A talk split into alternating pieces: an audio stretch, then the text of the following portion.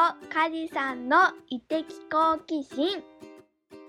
この番組は食や食べるをあらゆる角度から深掘りすることで好奇心を膨らませ食べるを通じて人生を心豊かにしていこうという番組です。パーソナリティのコンマラボ代表のエスミンと。はい、パーソナリティの福岡食べる通信カジです。よろしくお願いします。よろしくお願いします。10月に入りまして、すっかり涼しくなりましたうん。ねっていうようなことを言いたかったんですけども、暑いね。めっちゃ暑いです。今日30度超えてます。そちらも？もうね、こちらも30度超えてますよ、本当に。なので、コーヒーもまだ未だにアイスコーヒーですね。そうですよね。そうそう、風が涼しいので朝一とうん。夕方は結構ホットが美味しいんですけどまだ日中は全然アイスって感じですよね。うんうん、先日送っていただきましたですね、ハーブティーもすごく美味しくってですね、あ嬉しいあのすごい爽やか、胃に優しい感じがしました、僕は。カモミールとかが入ってるので香りもよくってそうそうそうそうね全体がすっきりしていくうん、体の流れが良くなる感じですよねそうなんですよ。久々にちょっと飲みすぎましてですね、週末。はい。翌日の午前中、そのハーブティーをガブガブガブガブ飲んでました。復活しました？復活しましたよ。あよかった復活した。本当に復活した。いやー、そんなこんなで、この食欲の秋じゃないですか。そうですねはい。やっぱ秋ってね、お腹すくよね。めそうだからやっぱり栗とか芋とか 食べたくなりますね栗とコーヒーが合うんですよ。あ合う合う合うんですよ。マジで合いますね。あちなみに次のハーブティーは栗に合うハーブティーをおブレンドしてくれていてお楽しみにしていてください。本当にそれた楽しみですね。じそうそうゃあそんなその食欲の秋なので、はい今日はまあ食べるっていうことをうん少し考えてみようかということで、これはなかなか答えが出ないシリーズみたいなものの枠組みに入るのかな？そうですねあの、ねすぐに答えは出さないネガティブケイパビリティ族ですね。そうですね。まずは、まあ、食卓のあり方みたいなところを、えー半径2、3メーターぐらいのことからちょっと話を始めたいと思うんですけれども、はい、エスミンの、うん。まあ、子供の頃の食卓ってどんな感じの食卓だったですか？あーうちはですねあの実家が代々続くスーパーを経営してまして夜が遅いんですよとにかく。レジ締めみたいなのが終わるのが、まあ、9時とか9時半とか。だいたいそこからお夕飯が始まるんですね。でそこでどんなに小さい時でも私が同じ時間からご飯を食べてました。へ あのみんなが良い子が寝る時間みたいなところから私はご飯が始まるみたいな生活を結構していて、で母が栄養士だったりするのであの料理するのが好きなんですよ。で大皿がこう5個とかバーンって並んでうん。うん好きなだけ食べるみたいな。そんな家ですごいあのそれは原体験として、私が今食が好きだったり食でビジネスしたいって思う、まあ、原体験というか原風景というか、うん。あなんかすごい豊かだなって。家族がみんなで大皿をみんなでつっついてでそれが何種類かあってでそこで会話が生まれてうん。そんなテレビとかもその当時30年前とかなんでうん。あんま見たりした記憶がなくて仕事の話ももちろんあっただろうけどなんか黙々とみんなで食べてたっていうそういうなんか豊かな時間でした食卓はすごく。なるほど。うん。大家族だったんですか？えー、とそうですね。あの3兄弟だったり、まあ、おじいちゃんおばあちゃんがいた時はもっと人数いたし7人とか。そうそうそう。最後の最後はみんな結婚して出てたんで 両親と私だけ3人みたいになりましたけどでもあの姪っ子とかが来たりね。比較的その料理をみんなで囲むっていうのはすごく豊かな時間だったりうん。そうそうゲストが来てくれることもうちはすごい好きだったりするので。えー。うん。それってこう昭和の食卓なイメージだけどそうそう平そう。成だよね。平成なんですけど、ねめっちゃそういう家庭でした。ああとそうそう。うちそれこそだから授業やってるからねいい時も悪い時もあったんですけど、なんか食だけは豊かっていうかこう、うん。なんかか食べることに困るみたいなことがなかったので、うんスーパーをやってたこともあってそれだけでこう満たされるっていう感覚をその時知ったっていうのはあるかもしれないですね。あーその心地よかったとか豊かって今感じてるものって、どんな点で心地よかったっていうふうに思い出されますか？あーなんかみんなで一緒なもの食べるっていうのはまず一つうん。感動を体験できるというかこれ好きこれ嫌いみたいなあのが。出てきてそれが一つの会話になるのもそうあの忙しかったんですよね家がうんずっと。で、うん唯一みんなが集まる時間が食卓だったっていう環境も良かったと思うんです。ああ。一日に1回はみんなが顔を揃えるみたいなのが、うんうんうんううんんどんなに遅くとも孤食にすることがなかったっていうのは、うん。うんなんかすごく私にとってはみんなが揃うって大事だなってう思んった、この2つは結構私にとっては大きい豊かさの要因かなって思いますね。その場でのなんか会話とかでさうん、記憶に残ってるものってあったりしますか？え全然記憶にないですね。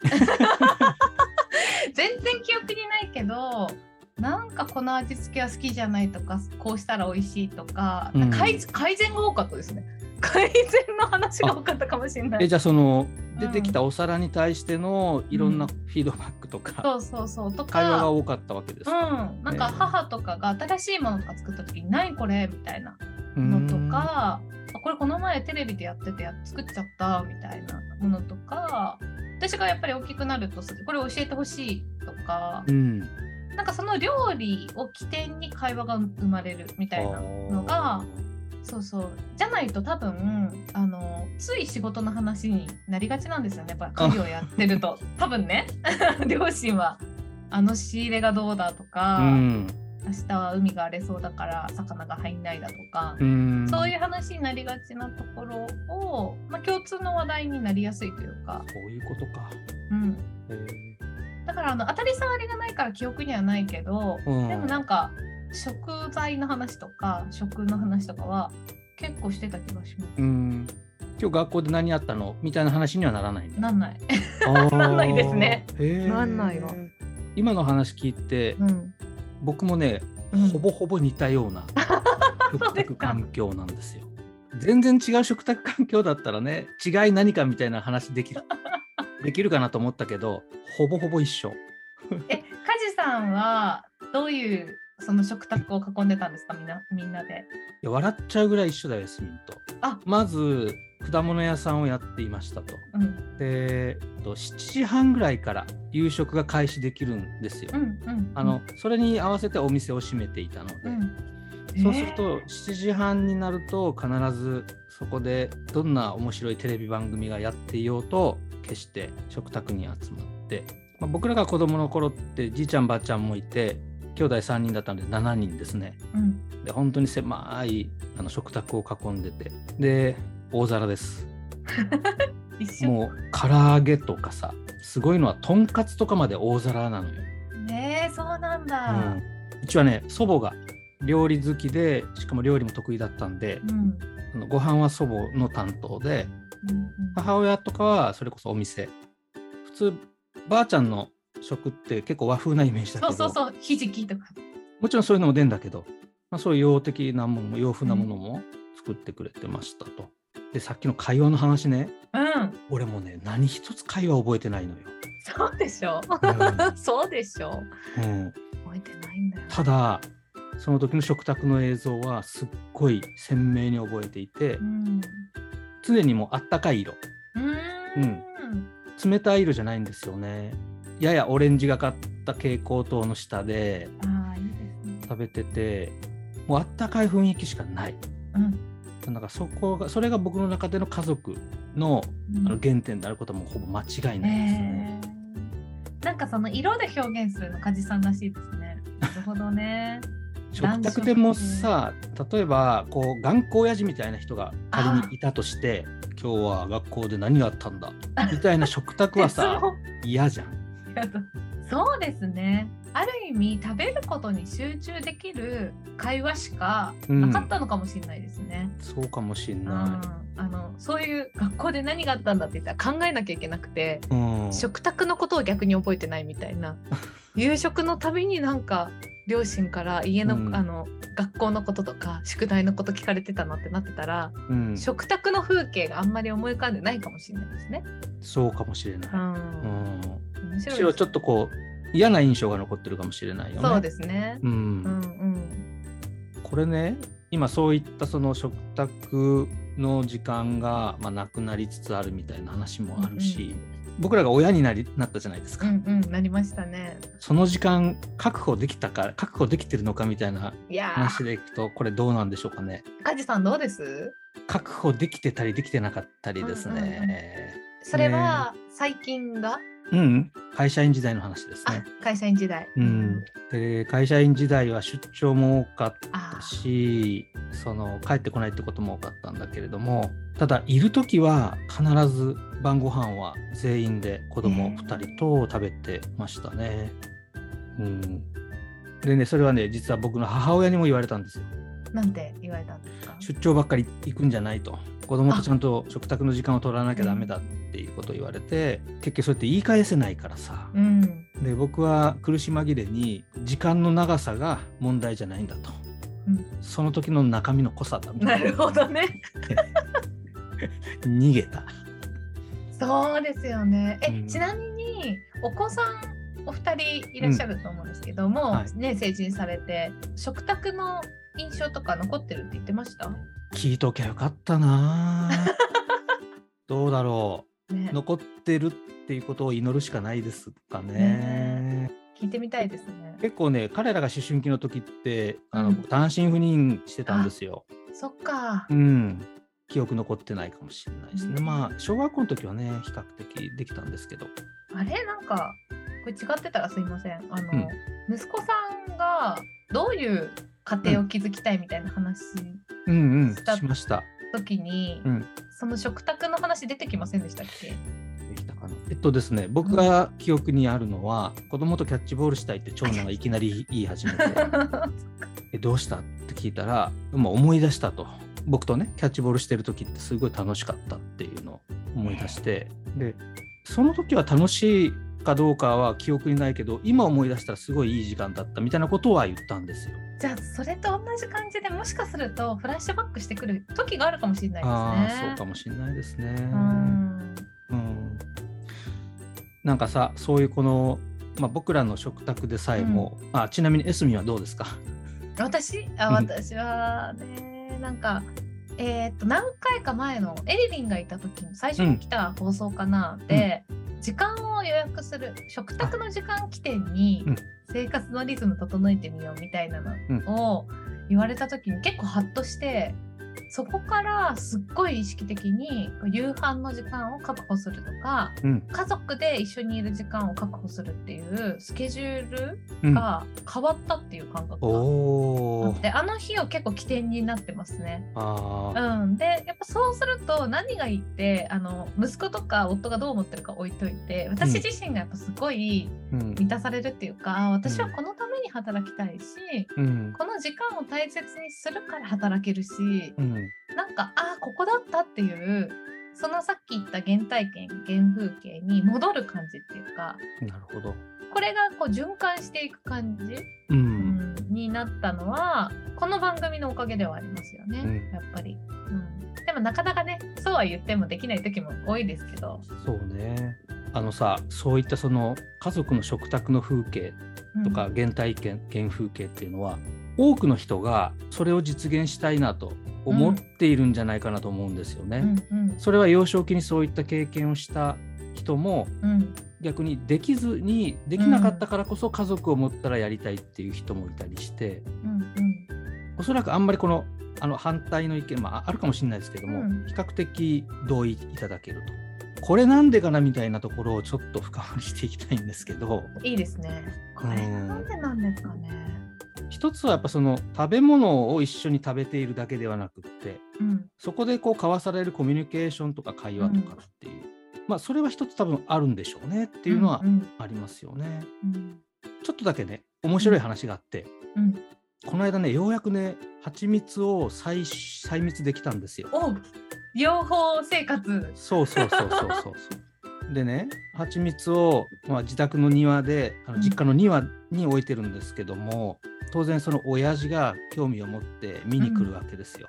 うんうんでその時に「いや日本ミツバチってのはね」みたいなことでこう喋ってて要はうんちくを語ってたんですけれども、うんあんま覚えてないんですよね。で今回実際にあできた蜂蜜を舐めてもらいながらまた同じことを語ったんですよ。そしたらねなんとよくを覚えてるんですよ。あそうなんだびっくりしてでその時に思ったのは食べてるっていうこと自体が記憶の定着とかにつながるのかなっていう。要は食べながら会話するっていうことはなんかそういった作用もあるのかなみたいなことをちょっと思いました。あります。あります。あります。エピソード記憶がそもそも多分それに当たるかもしれないんですけど紐づいていくんですよね記憶うんが、うん。だからあの嗅覚ってよく記憶を呼び起こすとかで連動しているというか、うん。記憶ってあの組み合わせで覚えていくんですよ脳って。うん。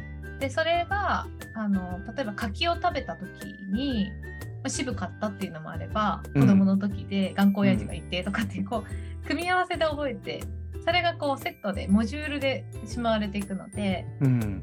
さっきの蜂蜜を舐めたっていう体験とその蜂の生態みたいなのが、まあ、うん。イメージも結びつきやすかったりはすると思うんですけど、一緒にこうしまわれるから蜂蜜を食べるたびにああの時梶さんと話したあの言葉が思い出されるとかうんあると思いますよ。エピソード記憶ねうん、それってやっぱあれだねおそらく五感にある由来している可能性あるよね。あるある、まあ、味覚とかね嗅覚とかね。あるあるある五感は結構強いドライバーになるので。だからやっぱその食卓の風景ってさずっと記憶映像として残ってたりもするのかな。そうだと思いますうね。んあと回数が多いじゃないですか食って。まあな。うん毎日のことだったりするから。うんでそうするとやっぱりストックされやすいというかうん記憶が強固されやすいよなとは。一方でさその食卓でさ嫌な会話例えば、うん今日学校で0点取っちゃったとかなんかそういったことを責められるともうその食卓が全然つまんなくなるじゃん、うん。そういう思い出の人もいらっしゃると思うんですよね。あるでしょうね。だから結局その家族の食卓嫌だったっていう人もいたりする。となった時に少なくとも僕とエスミンはいい記憶しか残ってないっていうのはやっぱ親がそういったことあんまり言わなかったってことかなかもしれないですね。干渉されなかったのはあるかもしれない。だからまあその単に食卓を囲むっていうことだけではなくってそこでどんな会話が交わされているかとか、あると思うな。その私デトックスのサービスもやってるので、うん。その皆さんのエピソードとか聞いた時に食べるのがね好きじゃなかった人がいたんですよ。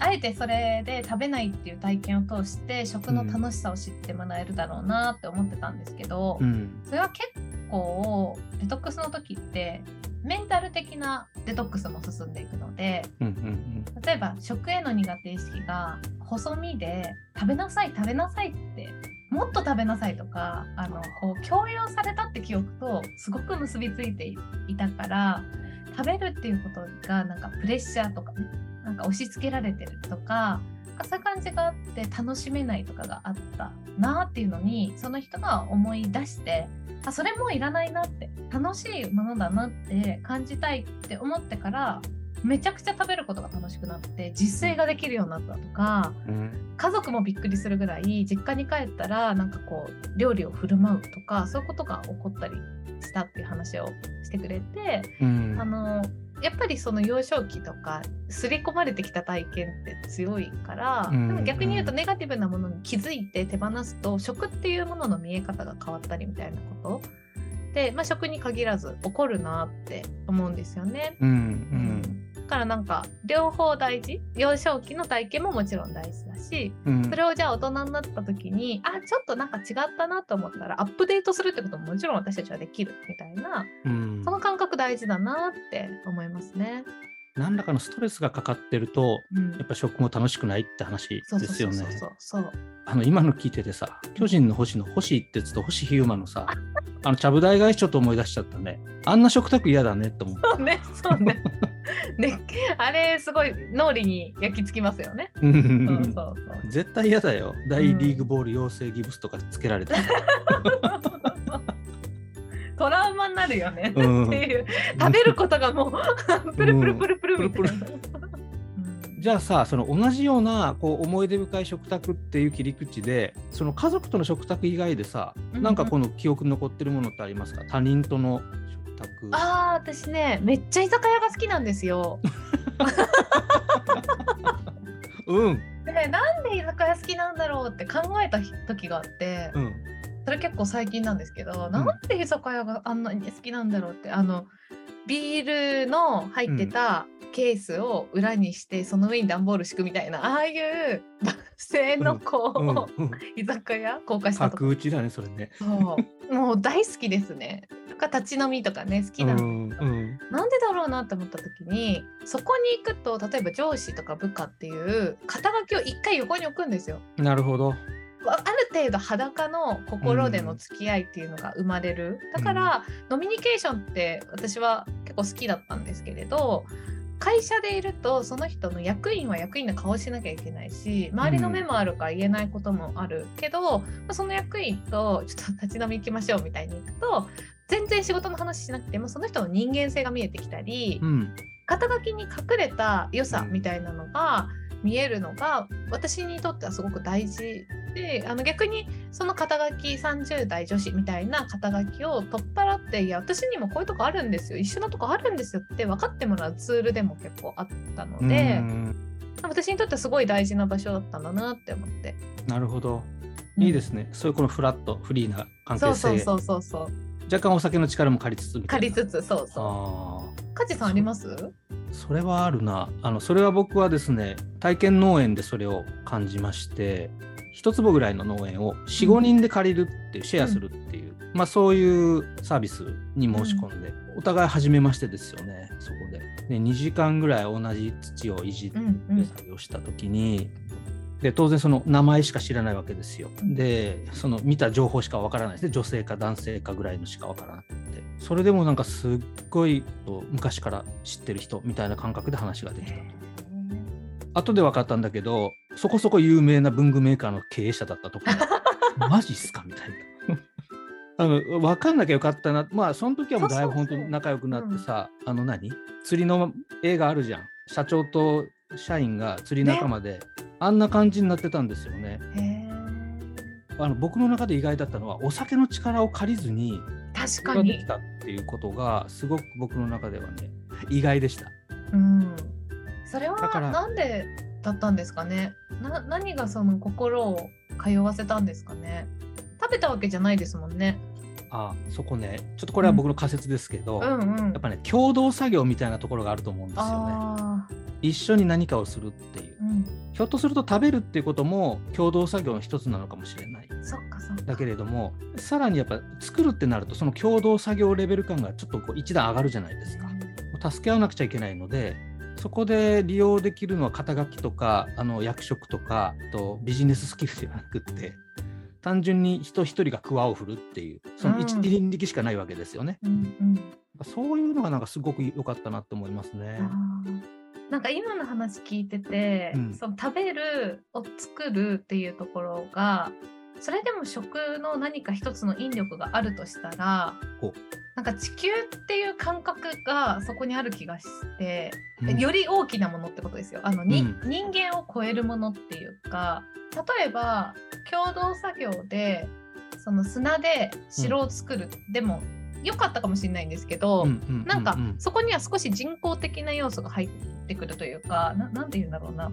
食べることは生きることとすごくリンクしてるっていうのにもつながるんですけどうん。地球からのこのなんか恵みを受け取るというか土を耕すっていうのも土ってすごいそのだ大地の恵みみたいなものに触れるとか、うん。そこから生を生み出す作業でもあるから、うんうんなんかものすごい生々しく生態をこう知るっていうか なんかそこに自分が入っていく時って多分肩書きも何もいらなくって、うんフラットにならざるを得ないというか地球という大地の上ではみんなフラットだみたいなそれあるね。うん、なんかあるかもしれないなって今聞いてて思いました。で、麻雀だったらそれできんのかなと思った時に、麻雀できなさそうだなと思って、思った思った。思いますようね。ん。それこそ屋内で何？なんでまあ会議室みたいなところでさ、うんうんじゃあここでちょっと料理作ってみましょうかみたいになっても、あそこまでの開放感とかは得られなかったと思うね。